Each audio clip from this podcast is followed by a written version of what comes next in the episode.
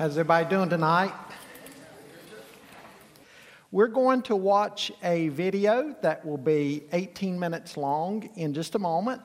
Be- before we do that, though, uh, I'm going to read uh, some of Daniel 1, and then we're going to talk about a few things first. Okay? I want you to listen to these words for a moment. Just listen very closely to this. An earthquake shakes the foundation of our security. A tornado blows away a lifetime of treasures. An assassin's bullet changes national history. A drunk driver claims an innocent victim. A divorce shatters a home. Terrorism frightens a nation. International and personal tragedies make our world a fearful place, overflowing with evil and seemingly out of control. The litany of bombings, kidnappings, shootings, and natural disasters could cause us to think that God is absent or impotent. Where is God, we cry, engulfed by sorrow and despair? 25 centuries ago, Daniel could have despaired he and thousands of his countrymen had been deported to a foreign land after Judah was conquered.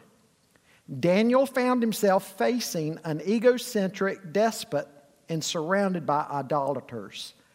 But instead of giving in or giving up, this courageous young man held fast to his faith in God. Daniel knew that despite the circumstances, God was sovereign and was working out his plan for nations and individuals.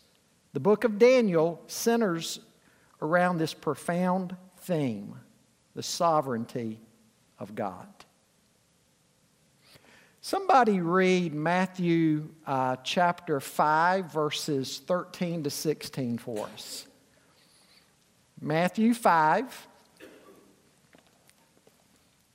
verses 13 to 16. Who would do that? Okay, Ricky? By the way, good to see Ricky and Claude with us tonight. You're the salt of the earth, but if the salt loses its flavor, how shall it be seasoned? It is then good for nothing but to be thrown out and trampled underfoot by men. You are the light of the world. A city that is set on a hill cannot be hidden. Nor do they light a lamp and put it under a basket, but on a lampstand, and it gives light to all who are in the house. Let your light so shine before men that they may see your good works and glorify your Father in heaven. Okay. What's it mean to be salt? To preserve. Okay? Obviously, back in ancient times, they didn't have Frigidaires or hot points or whirlpools or whatever. So, how did they keep meat from rotting? Rubbing salt into it. Uh, what do you have to do with the salt to get it to preserve the meat? It's got to be rubbed in, right? What's that say to us? Christians living in a pagan environment. Folks, thank, thank God for groups like, you know, you take the Amish or Mennonites, godly people but is it God's plan for us to be removed in our own little communities that we never interact with the world? Is that really God's plan? It's not, is it? Now, as you read the book of Daniel, I would encourage you also uh, to read the book of Jeremiah, the book of Ezekiel, and the book of Habakkuk that go along with the message of the book of Daniel. What was Habakkuk's complaint against God? Does anybody remember? What, what was the big question that Habakkuk raised? Okay. Do you see what's going on? You're not doing anything about it, seemingly. But there was another big concern. What was the other real big, big, big, big, big concern that Habakkuk raised? Why are you going to use a more wicked people to judge a more righteous people? exactly. And so uh, Habakkuk, for three chapters, goes on about that. By the time you get to chapter three, obviously he's, he's come around. But uh, I would encourage you to read these three together. Uh, from Jeremiah, uh, write down Jeremiah 29, because in Jeremiah 29, God told them how long they were going to go away into exile, that it would be for 70 years. And God said, While you're in exile, I want you to build houses, plant vineyards, sow your crops, uh, work for the good of the land, because if the land prospers, what's going to happen with you? You're going to prosper too. Exactly. So again, study study those books uh, together. Don't just read Daniel as being a bunch of good stories for children's VBS lessons. Does it have good stories? Absolutely. Some of our favorite in the Bible. But don't just read it as that. Likewise, even though it tells us enormously about prophecy, don't just fill in prophecy charts from it. There's more to it than that. The book is all of the above, but it's more than that. Also, don't read it thinking if I'm a godly person, I'm going to be spared trials. I won't ever be thrown into the lion's den, or if I am thrown into the lion's den, hey, I'll be delivered. And if I'm thrown into a fiery furnace, I'm going to come through just fine. No, because guess what? Sometimes God's people have not come through just fine. More martyrs for the cause of Christ in the 20th century, the last century, than in all 19 centuries preceding. That's amazing to think about, isn't it? Think of the apostles. Tradition says that all of them, but of course, the apostle John, uh, and he suffered because he was exiled to Patmos, but all of them died horrible deaths. How about Polycarp? You know who Polycarp was? Anybody in here? Okay. Uh, he was discipled by the apostle John. And Polycarp when he was an elderly man, was arrested and put on trial for his faith. And he was going to be burned to death. And they said, Renounce Christ. And he said, No, for these 80 and six years, I think it is, he, 80 and six years, he has never forsaken me. I'm not going to forsake him. Uh, they said, away with the atheist. They viewed Christians as being atheists because Christians didn't serve and worship all the gods of the Romans and the Greeks. And so they referred to uh, Christians as atheists. And Polycarp looked out at the Roman crowd and said, Yes, away with the atheist. so God's people have suffered. But in, in the book of Daniel, I'll talk more about this uh, later. We see the sovereignty of God, don't we? Kings and kingdoms don't rise without God doing it. God raises one up, puts another down. God's in charge. And sometimes God's people get caught up in the tidal wave of bad. Now, Daniel has a huge lesson to give us on living in such a way that we can thrive in our Babylon. God had told his people that there would be blessings and curses uh, if they either obeyed or disobeyed the covenant. Write down uh, Leviticus 26. In addition to Leviticus 26 will be Deuteronomy chapter 8. In both of these chapters and in other places as well, God said, if you obey the terms of the covenant, then here's the blessings you can expect. You know, I'm going to look after the land, I'm going to protect you from your enemies. Uh, you're going to see your kids and grandkids and great grandkids, but if you break the covenant, if you disobey me, then your crops are going to fail. I'm going to bring foreign enemies in and destroy you. You're going to, I'm going to judge you. I'm going to carry you away into exile. I mean, there's just a litany of bad that God says uh, He would do if they did not obey the terms of the covenant. And of course, the backdrop of the book of Daniel is they didn't obey. God is judging them. We're going to talk uh, more specifically in a few moments why. Uh, what it was that they had done and been neglecting for years and years and years that God was going to judge them for uh, by sending them away uh, into exile. But let's pick up reading, uh, first of all, in Daniel chapter 1 and beginning in verse 1 says, During the third year of King Jehoiakim's reign, in Judah, King Nebuchadnezzar of Babylon came to Jerusalem and besieged it. The Lord gave him victory over King Jehoiakim of Judah and permitted him to take some of the sacred objects from the temple of God. So Nebuchadnezzar took them back to the land of Babylonia and placed them in the treasure house of his God. Then the king ordered Ashpenaz, his chief of staff, to bring to the palace some of the young men of Judah's royal family and other noble families who had been brought to Babylon as captives. Select only strong, healthy, and good looking young men, he said.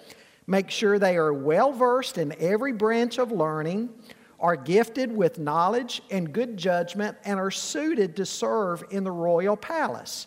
Train these young men in the language and literature of Babylon.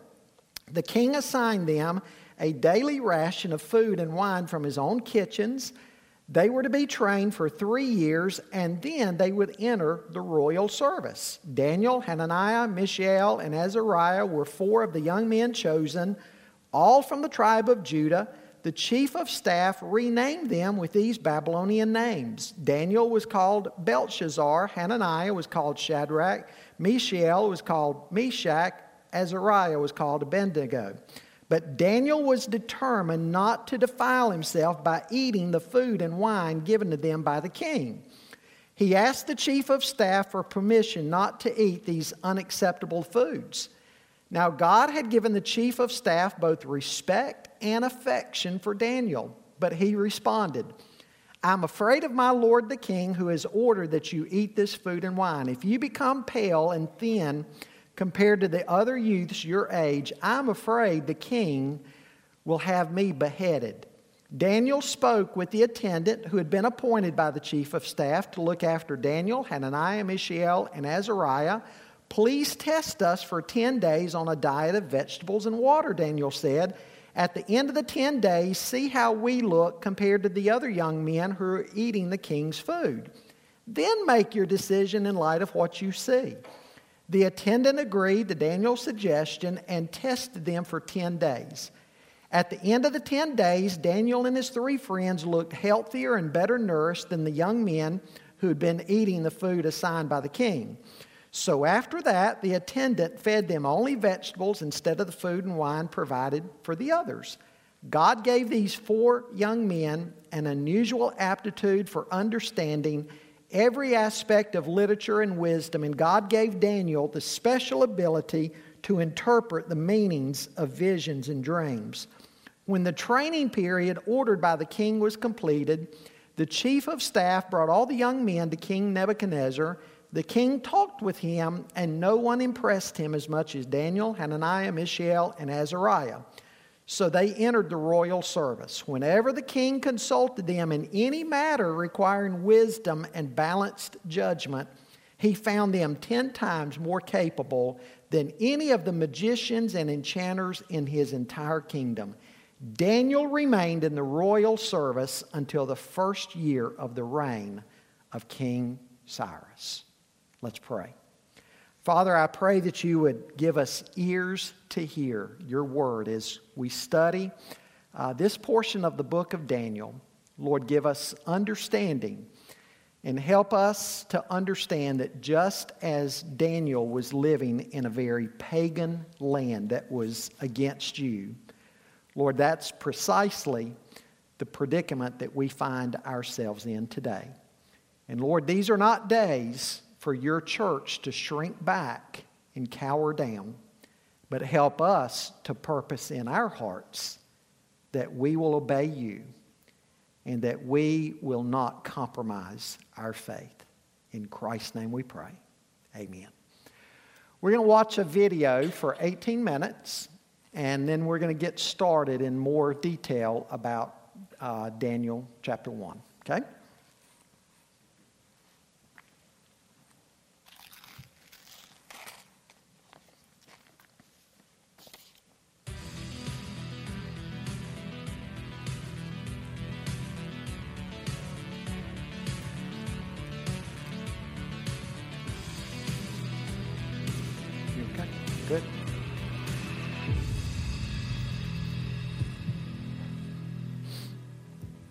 Hi, I'm Janielle. Welcome to our Bible study series, Thriving in Babylon. Self absorbed, violent, relativistic, godless. Those are only a few of the words we might use to describe the culture we live in today. It is a far cry from Eden, that's for sure. In the last 20 years alone, we've not only seen our traditional biblical values thrown out the window, but we've also mourned the loss of innocent people from the injustices of terrorism, mass shootings, and human trafficking. This has left many of us confused, discouraged, and fearful. Can we maintain faith in such a post Christian culture? Where is God in all of this? Can we still trust Him? Over the next five sessions, we'll watch real life stories of people who asked the same questions of God when they faced pain, injustice, and hostility. And Pastor Larry Osborne will walk us through the life of Daniel in the Bible. You've probably heard Daniel's story of rescue from the lion's den, but did you know that the city of Babylon, where he was forced to live, was like a lion's den of its own, wicked and dark? Daniel not only survived in the godless culture of Babylon, he thrived by the power of God. Larry will show us how we too can thrive in godless culture with faith, hope, humility, and wisdom. Could we be living in a modern day Babylon? Let's hear what ordinary people on the street think about the moral condition of our country.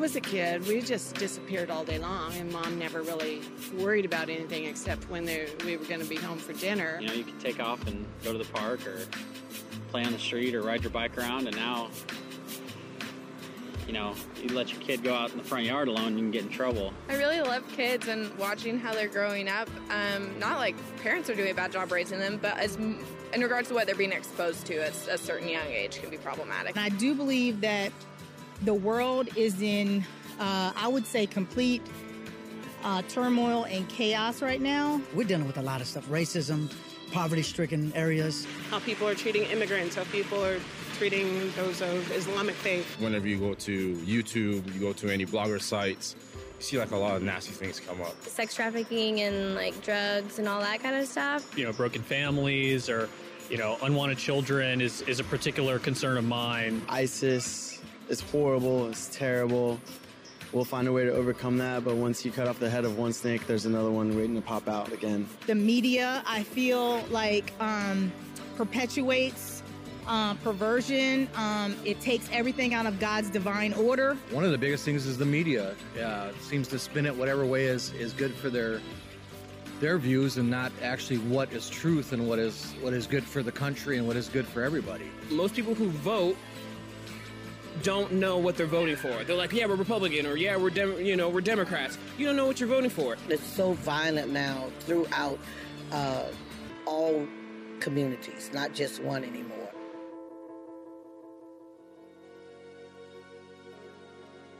Hey, if we're honest, many of us would have to admit that these are incredibly confusing times.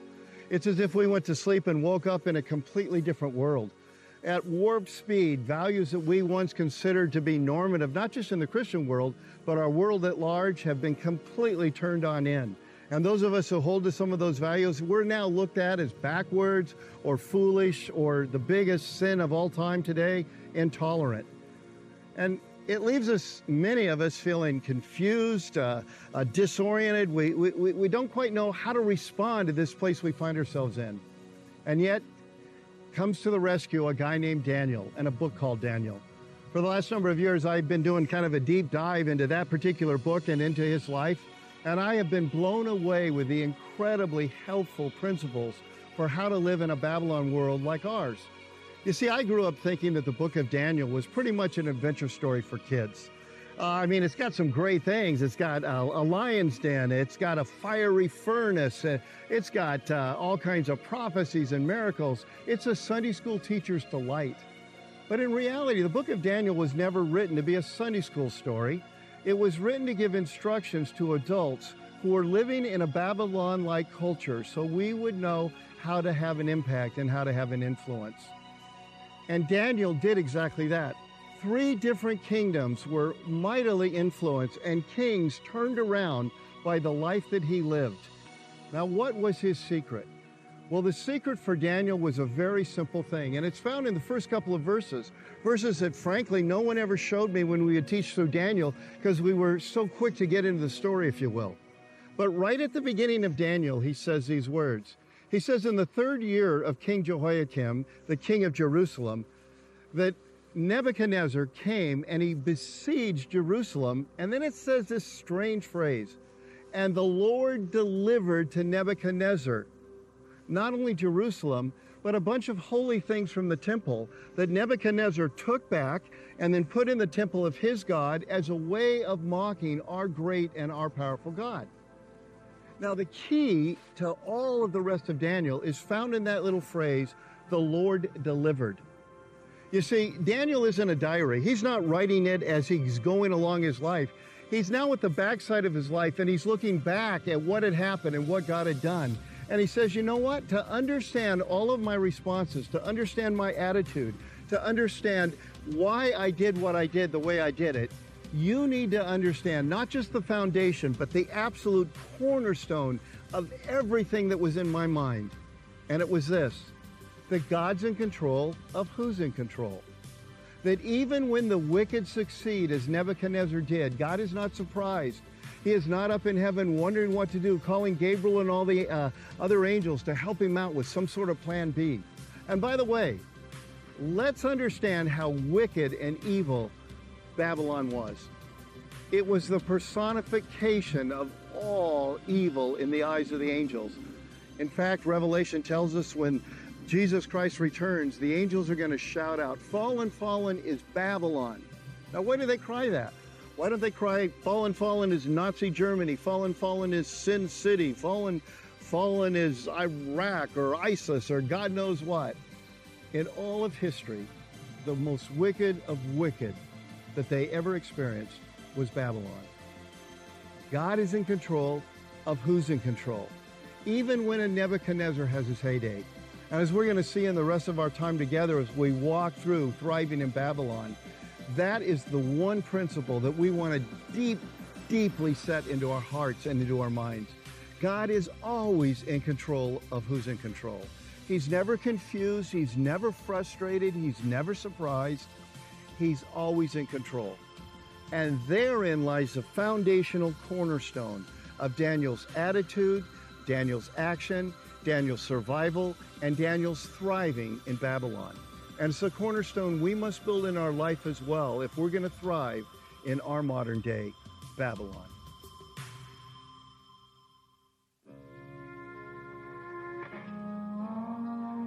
Danny, all his life, really wanted to be something macho, but also helpful, to really want to do something uh, for the community. When he was in high school, he got involved working at the police department. For me, it was hard because I didn't really want him to go into law enforcement because I was afraid, but there was just no stopping him. He was so um, in love with law enforcement and with um, that whole idea of working in his community, working in Oceanside. And then he was uh, selected to go to the police academy and became a police officer. Around 3 a.m., a The second Oceanside police officer shot and killed in the line of duty in the last three years. Bessant was killed during a traffic stop.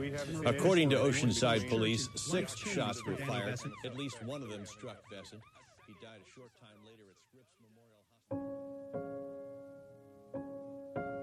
It was on December 20th, 2006, and he went to back up. A fellow officer and a group of gang members fired upon them, and Dan was hit in an area unprotected by his bulletproof vest, and he, and he died there.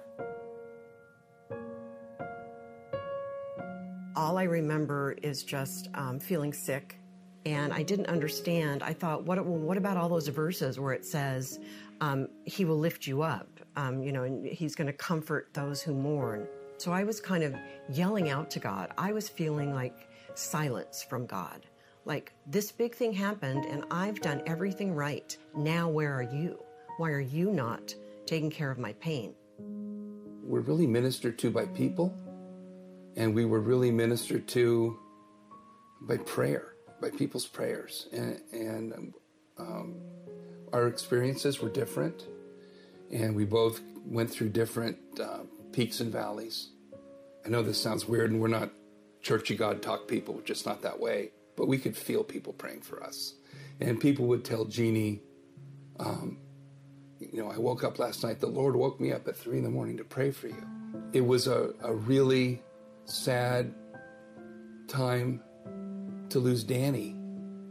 But I never felt lonely or alone or distance from God. And, you know, that the night that Danny was killed, I believe two of the, the young men that participated in the shooting were taken into custody, and a third was taken into custody later.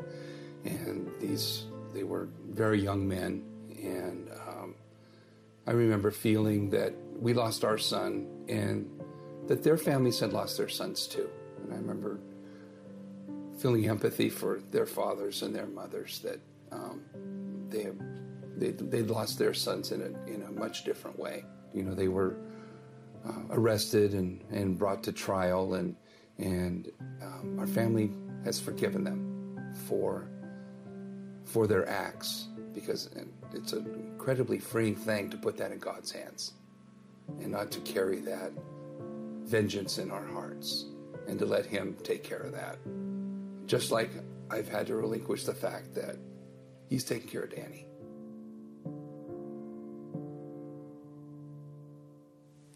That story reminds us of the reality that bad things happen to all of us, Christian or not. Jesus affirms that reality in the Sermon on the Mount when he says that God makes his sun rise on the evil and the good and sends rain on the just and the unjust. But why does God do that? Doesn't he care about our attempts to do good? Let's take a closer look at how Daniel responded to trial. You know, one of the great conundrums or mysteries of the Bible is how in the world the innocent can get caught in the backwash of God's judgment upon the wicked. But that's exactly what happens.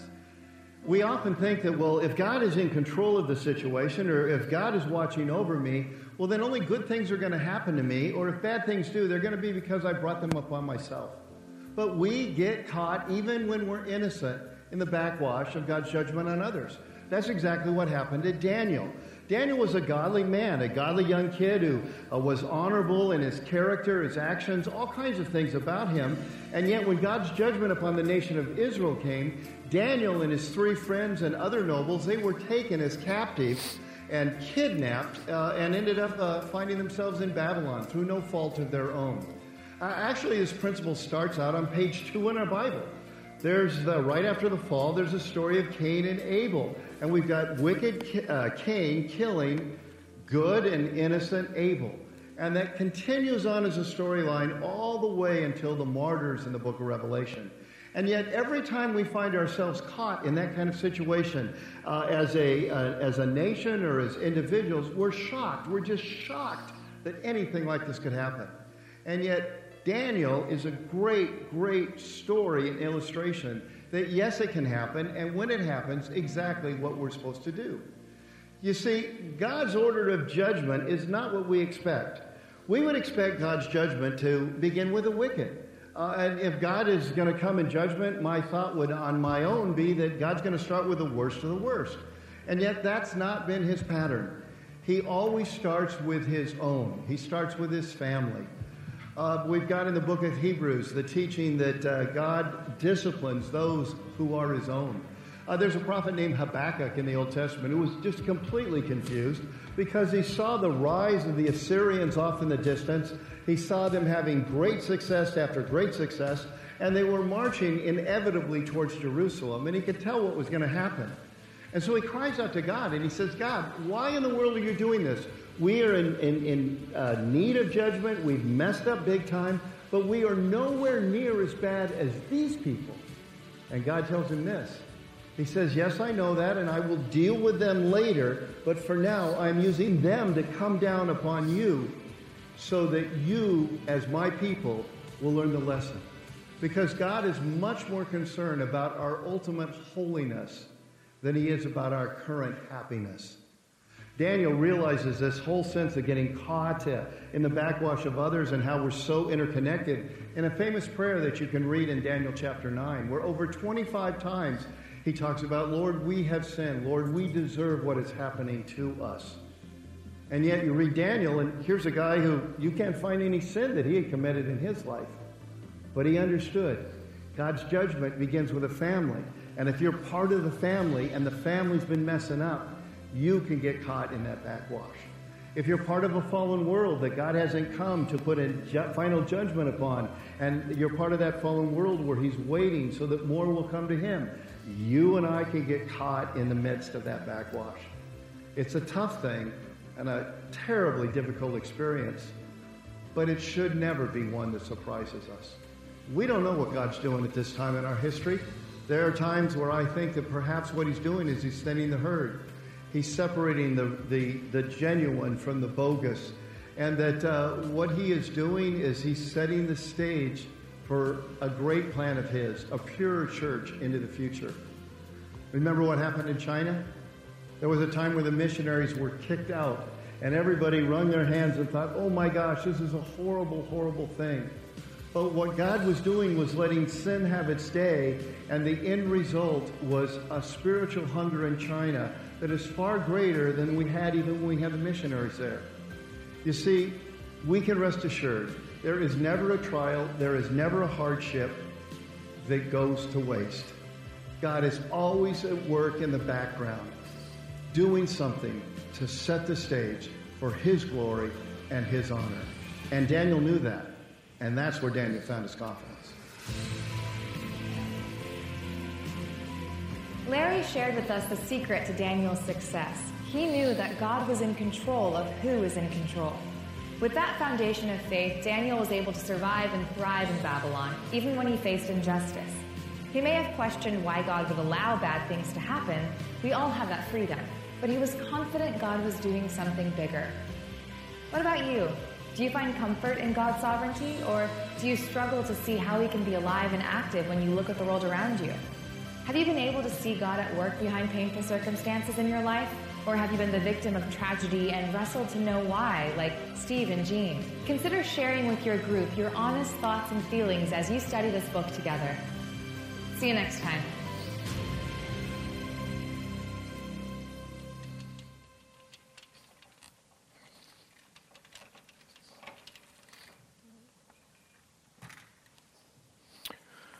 Okay, uh, keep your Bibles open.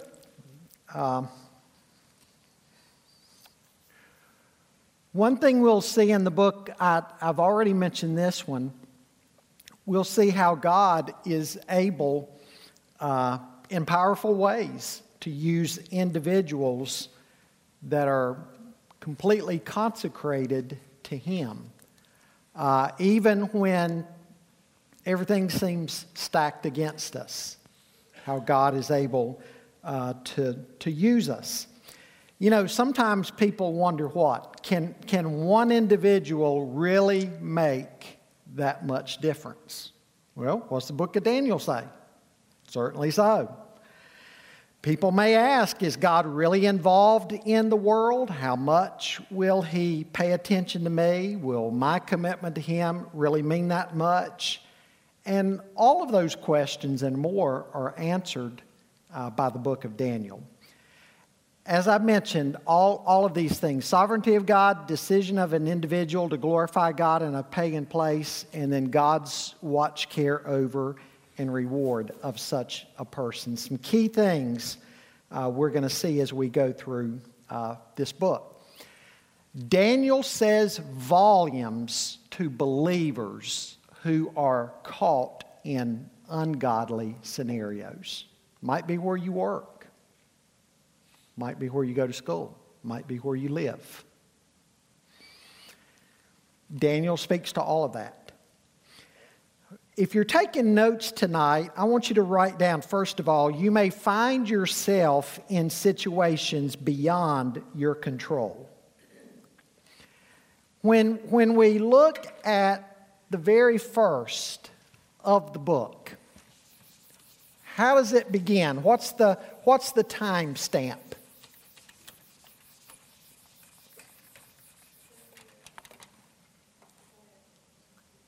Okay, so what year was this? Anybody know? 605. 605 BC.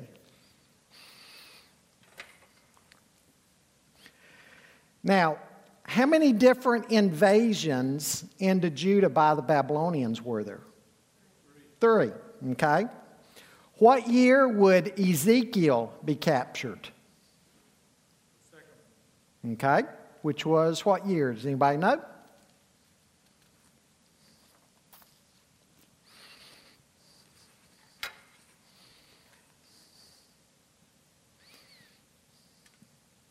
Five ninety seven. Okay? And then what year was it when Nebuchadnezzar came in again and destroyed the temple and the walls around the city? What year was that? 586. He finally finished what he was, what he was aiming for. They've been sowing to the wind and reaping the whirlwind. They've had more than 100 years to see what God did to Israel. What had God done to Israel? The Assyrians, not Syrians, but Assyrians. And, and what is it that happened to them in 722 BC? Does anybody remember? The 10 tribes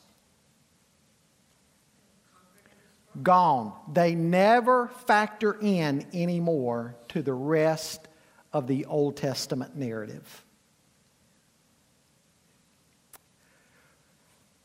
Judah has had more than 100 years to witness this, and yet they've not repented. And so God came in and drove them into exile for 70 years.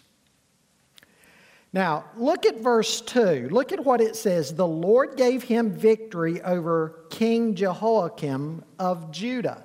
Does anybody know what, what God calls Nebuchadnezzar in Jeremiah 25? There's a title that he gives.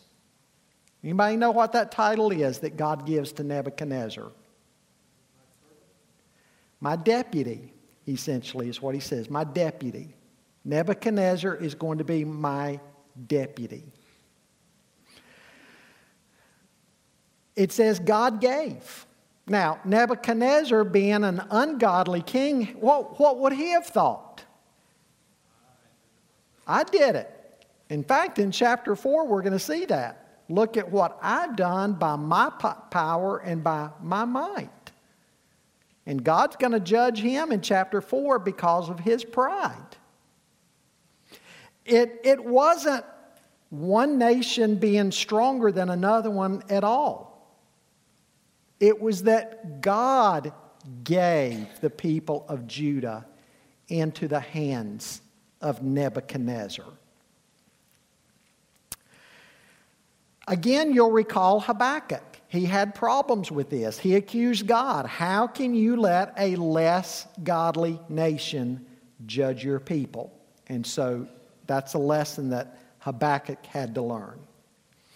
Now, the capture here is the fulfillment of many warnings from the prophets that God had given to Judah. Write down some verses here Isaiah 24, 1 to 6. Isaiah 24, 1 to 6 says that they had been ignoring the Sabbath and the sabbatical year. They had not been given the land rest. And so God was going to make sure the land got rest. Also, the Old Testament mentions idolatry. God was going to send them into exile because of their idolatry. They were going to get so sick and tired of idols in Babylon that when they came back, uh, idolatry, open idolatry, was never again going to become uh, the predominant sin that it had become. And then Isaiah 1 4 through 6 speaks of moral apostasy. So, all of those are reasons that God was going to send them into exile. Now, why didn't God just destroy Judah the way he had done the 10 tribes of Israel? Christ hadn't come yet, exactly. He's protect, he, God always protects a remnant. He always has a remnant. And he's, he's preserving those in the southern kingdom, the line for the Lord Jesus. Well, what, what happens to Daniel? Daniel finds himself as uh, this gentleman said on the video, caught up in the backwash. God judges Judah, and Daniel and his buddies find themselves likewise caught up in the backwash, and they go away into exile too. And they're part of the cream of the crop. Notice that verse 3 points out that these young people here are from who? From the nobility. Now, why did the Babylonians customarily do this when they would go in and conquer a nation and they, they would capture some of the cream of the crop young people? For a couple of reasons. Why would they do that?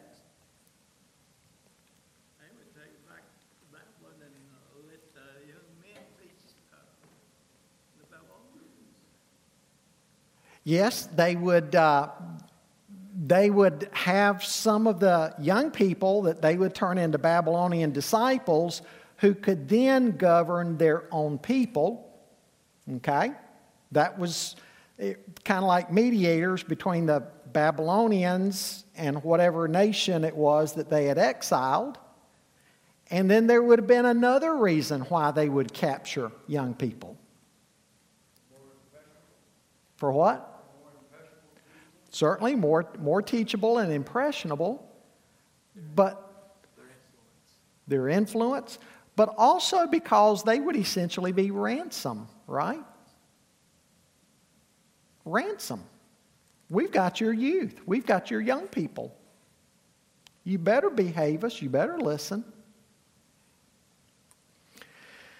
So Nebuchadnezzar wanted the best. Now, in all probability, although it's, it's implicit in the text more than explicit, but implicit in the text is that these young men were turned in to eunuchs. Why do I say that? Because who was put over them? The head of the eunuchs, but then also because of 2 Kings 20. 2 Kings 20 that points out that these young men were made eunuchs. Verses 14 to 19. in 2 Kings 20. So here, here Daniel is caught up in the backwash. He finds himself in a place he doesn't want to be. Does that show? It shows that if God judges the land, even Christians suffer. Folks, God, God doesn't put his people in a bubble, a protective bubble, and not let anything bad happen to them. God doesn't do that. He doesn't put us in a bubble and seal us off from the rest of the world and all the bad that's going on in the world. You rarely ever, if ever, in the scripture do you see God doing that with his people. God spared them in the midst of the fire, but they still had to go through the fire. Now, how old is Daniel at this point? Probably somewhere between 14 and 17 years of age. Now, what does this mean? When you think of how old he is, how long was the exile? 70 years. Let's just round it up and say he's 15.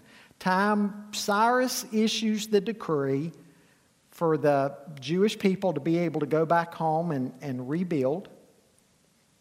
He would have been 85 years of age, which, which means Daniel's entire life, just about, has been in a foreign land. I mean, think about that. His entire life was spent in captivity. Now, by the way, when Cyrus, when the Persians came to power, Medo Persians, and Cyrus issued the decree they could go back home and rebuild, the majority of them didn't. Only 50,000 went back. But most of them had become so much like where they were and so comfortable and started businesses and so forth on their own, they just didn't go back. That's sad too, isn't it? And so you have like the book of Esther, for instance, that tells about the condition of those who stayed, what becomes of them, uh, the majority who stayed. Daniel obviously knew Jeremiah's prophecy, so at this young age, he knows that his whole life is going to be spent in, in Babylon. Folks, sometimes we don't understand what God may be up to, but that doesn't mean that He's not up to something. Before God can use us, He's got to refine us. You see, man is interested in what we do. God is first and foremost interested in who we are. God works on the character of a person and then our actions, our fruit grows out of our character. God works on the character of the person first. If God only put us around other Christians, where would our ministry be? I wonder if you've thought very much about where God has you and why He may have you where you are. Have you given much thought to that? I hope so. Well, in verses 4 and 5, Daniel is also invited to indulge. I call this Operation Assimilation. Nebuchadnezzar wanted disciples for the next generation. Babylon was a place of wickedness. And what's, what's to be done with these young men? They are to be educated in the language and the literature and the culture of the Chaldeans. Babylonians, Chaldeans, same folks. If you wonder, some translations in some places speak of the Babylonians, some use the word Chaldeans, same group. Nebuchadnezzar wanted them to get so accustomed to the world of the Babylonians that they would event, eventually forget all about their religious upbringing. He even changes their names to pagan names. Their names had been godly names, godly Hebrew names, dedicated to Yahweh. But now their new names are dedicated to Babylonian gods instead. It's no accident, as he pointed out in the video, that when you come to the last book in the Bible, Babylon is a picture of the world. From Genesis 11 at the Tower of Babel all the way to the end of the Bible, Babylon is never referred to in a positive or a godly way. It's always a devilish way. It became a symbol of everything opposed to God write down Psalm 137. Psalm 137 tells how many of the Jews responded to being in Babylon. Let me read that psalm to you. By the rivers of Babylon, there we sat down, yea, we wept when we remembered Zion. We hung our harps upon the willows in the midst of it.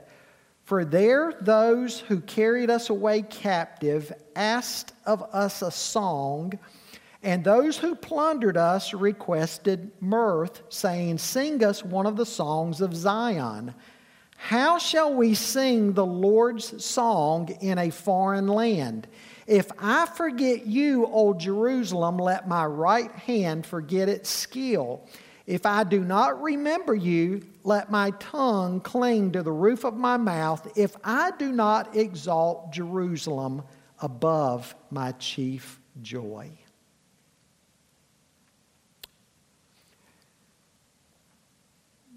The people were obviously grief stricken. But again, remember what Jeremiah had, what God had told them through Jeremiah the prophet? Make sure you try to prosper in the new land because if the land prospers, you'll prosper. Work for the good of the land. Now, again, all Daniel and his buddies had to do at this point was to go along to get along. You've heard that phrase before, right? Go along to get along. How long was their training to be for? Three years. Now, folks, I want you to think about America for a moment. When, you, when we think about their education and education today, for the most part, now there's always exceptions to this, what I'm about to say, with school systems and teachers and principals, but for the most part, is the American public educational system now godly or does it point people in the opposite direction? Opposite direction. Not just for three years, but for 12 plus years. I want you to think about how our young people are indoctrinated in the ways of Babylon. What's taught is fact it's not fact, it's theory, and it's not good theory at that. But what's taught as fact? Evolution. Now, what's being taught? Homosexuality. And all these gender issues, whether it's that or transgender, gender reassignment, and you come out against that and I mean, you're a teacher or administrator against that, and you'll be fired. We, we see uh, in the news just about every week now, at least every month, where a principal somewhere or some kind of administrator, somebody on a school board or a teacher has been fired because maybe they spoke out against gender reassignment issues or something like that. So, all of that's going on now with our young people. What's the left? Folks, the left has managed to do something that, that they, they are far better at it than we as the church are. Discipling and indoctrinating, right? I mean, again, think of what they're doing for 12 plus years, how our kids now are, are being trained to, so that they can be adults in this new modern world with all this going on.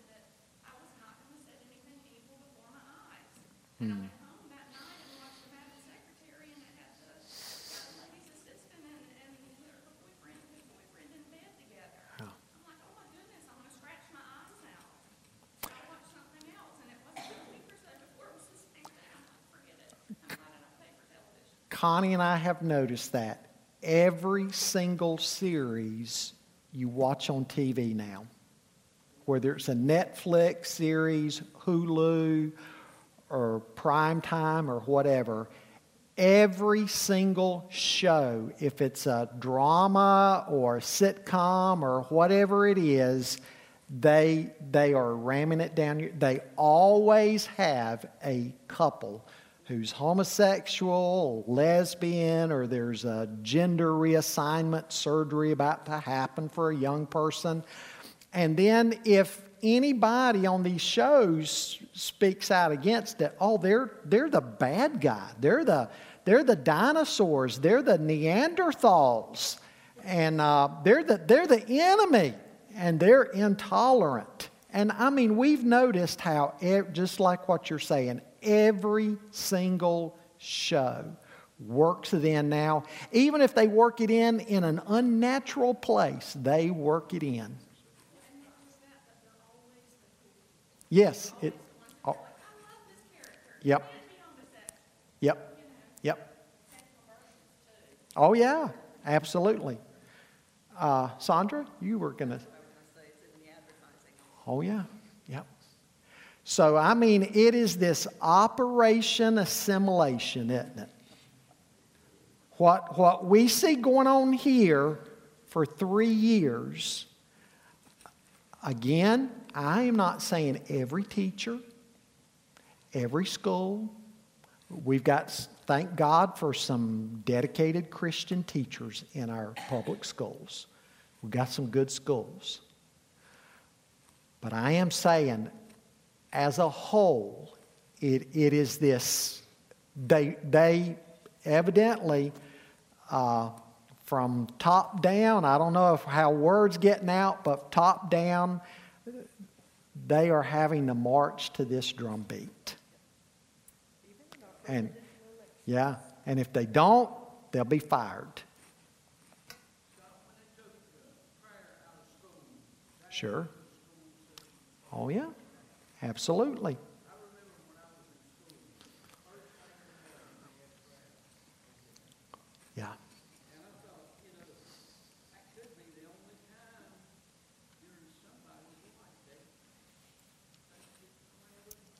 Yeah? Yep. And I'm sure that's the only time some kids ever did get it. And the Good News Club, probably the only time many of these kids ever are exposed to the Word of God. Todd, did you have a comment? No? Oh, okay.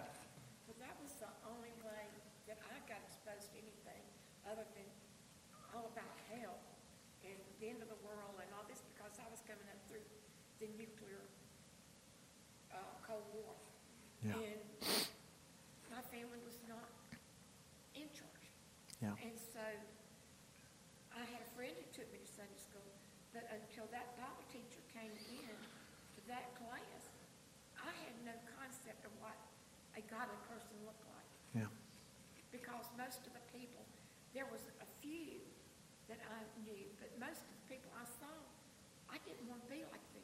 Or as the saying goes, the reason why a lot of people don't come to church is they're afraid they'll turn out like us. And I apologize for being so hoarse. It's been going on for seven weeks now. Hmm. But that's, that's what the message we have to get out. Sure. Yep. We have to get that. Jim, did you have comment?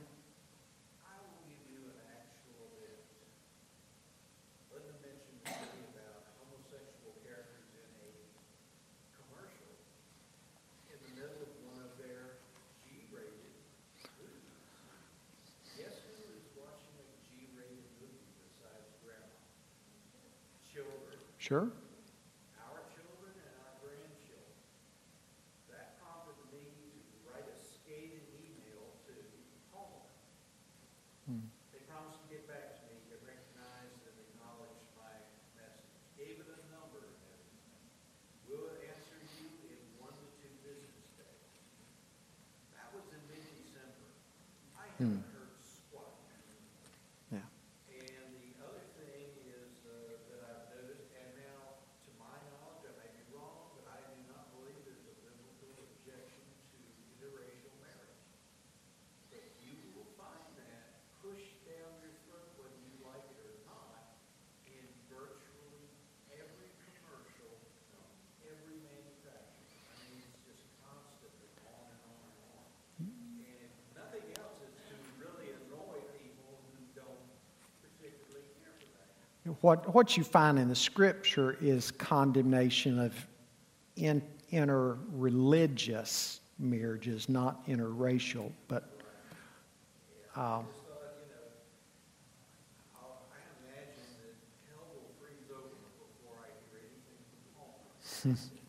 well, they're uh, talking about G rated in the little kids' reading clubs in the public libraries now. They're, you know, the books. Heather's got two mommies or what, all that kind of stuff now has been read uh, like preschool children. So again, it's all what, what Nebuchadnezzar was, was doing here in three years, you and I are seeing it through and through in American culture now. This indoctrination. Don't, don't kid yourself that it's not happening. I can recommend Paw Patrol. It's perfectly good, but stay away from SpongeBob SquarePants. So they're trying to get crazy characters on SpongeBob. Yeah. SpongeBob. Oh yeah. Now look at look at verse 8. I'm convinced if it were not for verse 8, we would never read of Daniel and his friends again. What's verse 8 say? He was determined not to defile himself by eating the food and wine given to him by the king. Now, the food, of course, would have been dedicated uh, to the Babylonian gods and idols. But this is where it all begins. Well, I shouldn't say where it all begins, where it surfaces in the narrative for Daniel. He purposes in his heart. I'm, I'm convinced if it were not for verse 8, we would never know anything about Daniel because this is what this is what makes him one of God's heroes, right? In the Bible. And we're getting the same thing, those of us who do not believe in alcohol or consumption of it, sale of it, lottery, gambling, and like that. It's been pushed down our throat every place in Concord. You see, there's a new bar, a new bar, big. Sure. Why? Like, I mean, it's just been shoved down our throat. And yet they're all in a panic over, over opioid abuse. When more, I think it was, I looked at it, fifty-some thousand died from drug overdoses. Eighty-seven died, thousand died from alcohol poisoning. and Church plants are being done in brewer, brew, breweries now, even around town. I'm serious. Church plants and breweries. But anyway, we can't control everything that goes on in the world around us, but we can control ourselves, right? Verse 8. Just like Daniel did. We can make up our minds, right? What's going to influence you? What's going to influence me? Where are you going to draw the line? What are you going to take a stand on? Each one of us can do exactly like uh, Daniel did. Now, I want you to think about the miracle of this too. I mean, here's a guy we've already said between 14 and 17 years of age, this many hundreds of miles away from home. A young man growing up in a foreign place, hundreds of miles from home. What would some people do? They'd go wild, right? What's Daniel do? Purpose is in his heart. He's going to be obedient to God. Sandra? Oh, yeah.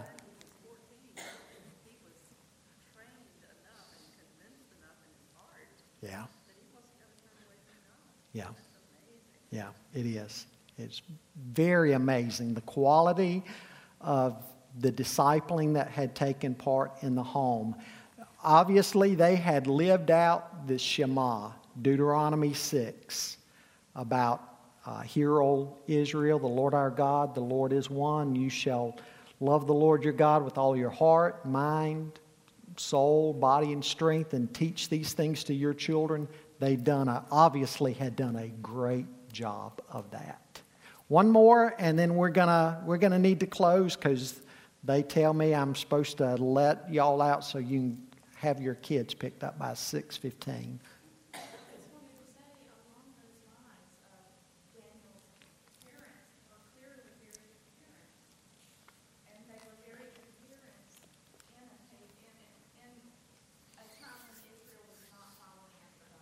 Right.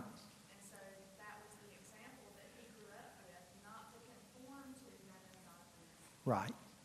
And it's, it's sad that we only hear of Daniel. Were there others? I, I don't know. We, we don't hear of them. We hear of Daniel and his three friends, which that's, that's sad too, isn't it? That there's only these four. Uh, now, folks, I'm not done with this lesson yet, but, but a couple of lessons I want to leave you with. We'll come back, jump in on this again next week. Lesson one make up your mind from this day forward to live for Christ. Make up your mind from this day forward to live for Christ, to honor God in all that you do. Secondly, make up your mind to obey God wherever He has planted you. Thirdly, make up your mind to influence other people around you. Influence other people, including other Christians around you, to take a stand. And then lastly, make up your mind that even small areas, what we would think of small areas, we're going to obey God in. Small areas lead to bigger areas, right? And small areas add up to build our characters.